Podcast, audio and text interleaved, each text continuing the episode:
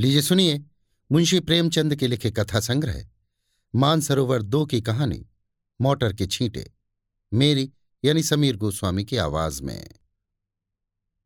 क्या नाम की प्रातःकाल स्नान पूजा से निपट, तिलक लगा, पीतांबर पहन, खड़ाऊ पाँव में डाल, बगल में पत्रा दबा, हाथ में मोटा सा शत्रुमस्तक भंजन ले, एक जजमान के घर चला। विवाह की साइत विचारनी थी।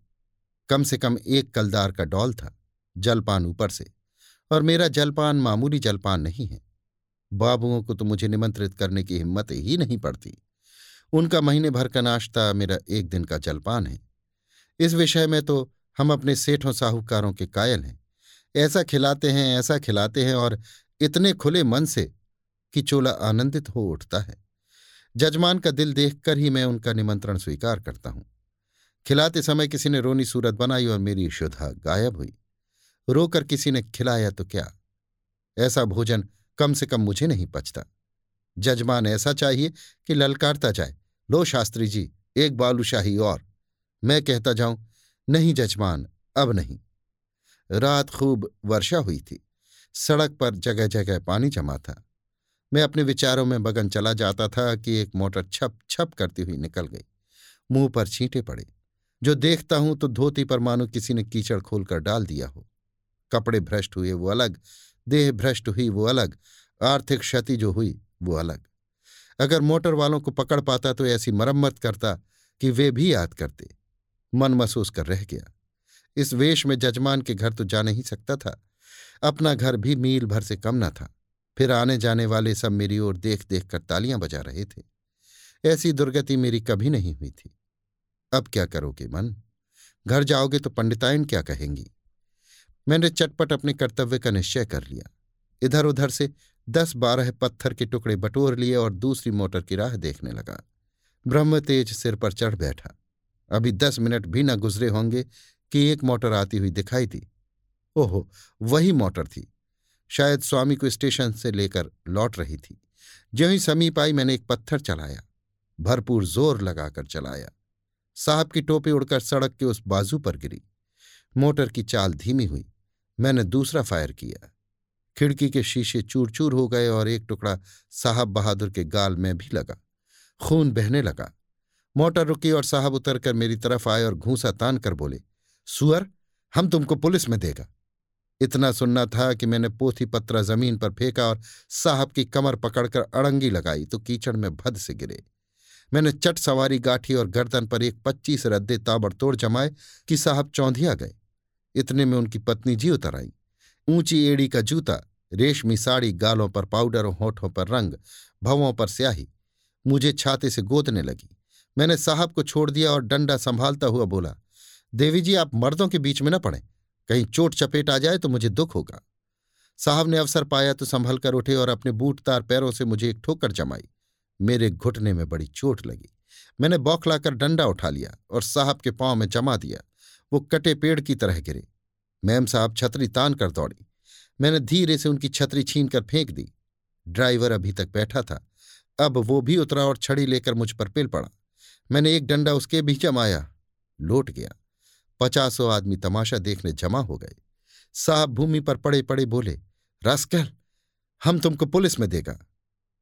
मैंने फिर डंडा संभाला और चाहता था कि खोपड़ी पर जमाऊं कि साहब ने हाथ छोड़कर कहा, नहीं नहीं बाबा हम पुलिस में नहीं जाएगा, माफ़ी दो। मैंने कहा हाँ पुलिस का नाम ना लेना, नहीं तो यहीं खोपड़ी रंग दूँगा। बहुत होगा, छह महीने की सजा हो जाएगी, मगर तुम्हारी आदत छुड़ा दूँगा। मोटर चलाते हो तो छींटे उड़ाते चलते हो, मारे घमंड के अंधे हो जाते हो। सामने या बगल में कौन जा रहा है, इसका कुछ ध्यान ही नहीं रखते। एक दर्शक ने आलोचना की, अरे महाराज, मोटर वाले जानबूझकर चीटे उड़ाते हैं, और जब आदमी लथपथ हो जाता है तो सब उसका तमाशा देखते हैं। और खूब हँसते हैं। आपने बड़ा अच्छा किया कि एक को ठीक कर दिया। मैंने साहब को ललकार कर कहा, सुनता है कुछ? जनता क्या कहती है? साहब ने उस आदमी की ओर लाल लाल आँखों से देखकर कहा, तुम झूठ बोलता है, बिल्कुल झूठ बोलता है। मैंने डांटा, अभी तुम्हारी हेकड़ी कम नहीं हुई? आऊँ, फिर और दू एक सौटा कसके? साहब ने घिघिया कर कहा, अरे नहीं बाबा, सच बोलता है, सच बोलता है। अब तो खुश हुआ।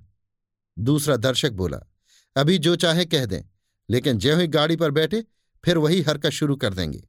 गाड़ी पर बैठते ही सब अपने को नवाब का नाती समझने लगते हैं। दूसरे महाशय बोले, इससे कहिए थूक कर चाटे? तीसरे सज्जन ने कहा, नहीं, कान पकड़कर उठाइए बिठाइए। चौथा बोला, अरे ड्राइवर को भी, ये सब और बदमाश होते हैं। बालदार आदमी घमंड करे तो एक बात है, तुम किस बात पर अकड़ते हो? चक्कर हाथ में लिया और आँखों पर पर्दा पड़ा। मैंने ये प्रस्ताव स्वीकार किया।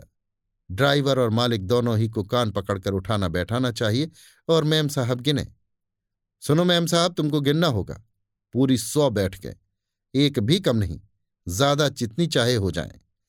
दो आदमियों ने साहब का हाथ पकड़कर उठाया, दोनों ड्राइवर महोदय का। ड्राइवर बेचारे की टांग में चोट थी, फिर भी वो बैठ के लगाने लगा। साहब की अकड़ भी काफ़ी थी। आप लेट गए और ऊल जलूल बकने लगे। मैं उस समय रुद्र बना हुआ था। दिल में ठान लिया था कि इससे बिना सौ बैठ के लगवाए न छोड़ूँगा। चार आदमियों को हुक्म दिया कि गाड़ी को ढकेल कर सड़क के नीचे गिरा दो। हुक्म की देर थी, चार की जगह पचास आदमी लिपट गए और गाड़ी को ढकेलने लगे। वो सड़क बहुत ऊँची थी, दोनों तरफ़ की ज़मीन नीची।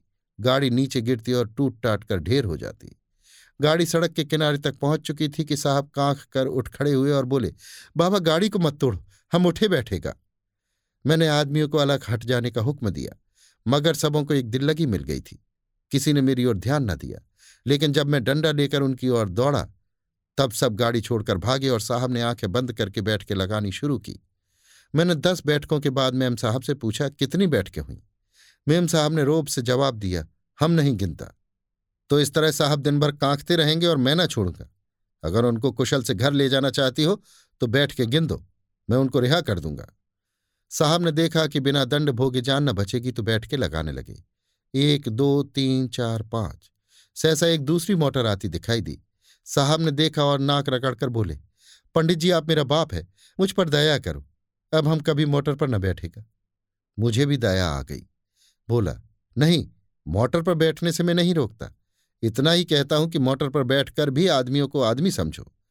दूसरी गाड़ी तेज चली आती थी, मैंने इशारा किया। सब आदमियों ने दो दो पत्थर उठा लिए। उस गाड़ी का मालिक स्वयं ड्राइव कर रहा था। गाड़ी धीमी करके धीरे से सड़क जाना चाहता था कि मैंने बढ़कर उसके दोनों कान पकड़े और खूब ज़ोर से हिलाकर और दोनों गालों पर एक एक पड़ाका देकर बोला, गाड़ी से छीटा ना उड़ाया करो, समझे? चुपके से चले जाओ। ये महोदय बक झक तो करते रहे, मगर एक सौ आदमियों को पत्थर लिए खड़ा देखा तो बिना कान पूछ डुलाए चलते हुए। उनके जाने के एक मिनट बाद दूसरी गाड़ी आई। मैंने पचास आदमियों को राह रोक लेने का हुक्म दिया। गाड़ी रुक गई। मैंने उन्हें भी चार पड़ा के देकर विदा किया। बगर ये बेचारे भले आदमी थे। मज़े से चांटे खाकर चलते हुए। सहसा एक आदमी ने कहा, पुलिस आ रही है। और सब के सब हुर्र हो गए। मैं भी सड़क के नीचे उतर गया और एक गली में घुसकर गायब हो गया। अभी आप सुन रहे थे मुंशी प्रेमचंद के लिखे कथा संग्रह। मानसरोवर दो की कहानी मोटर के छींटे मेरी यानी समीर गोस्वामी की आवाज़ में।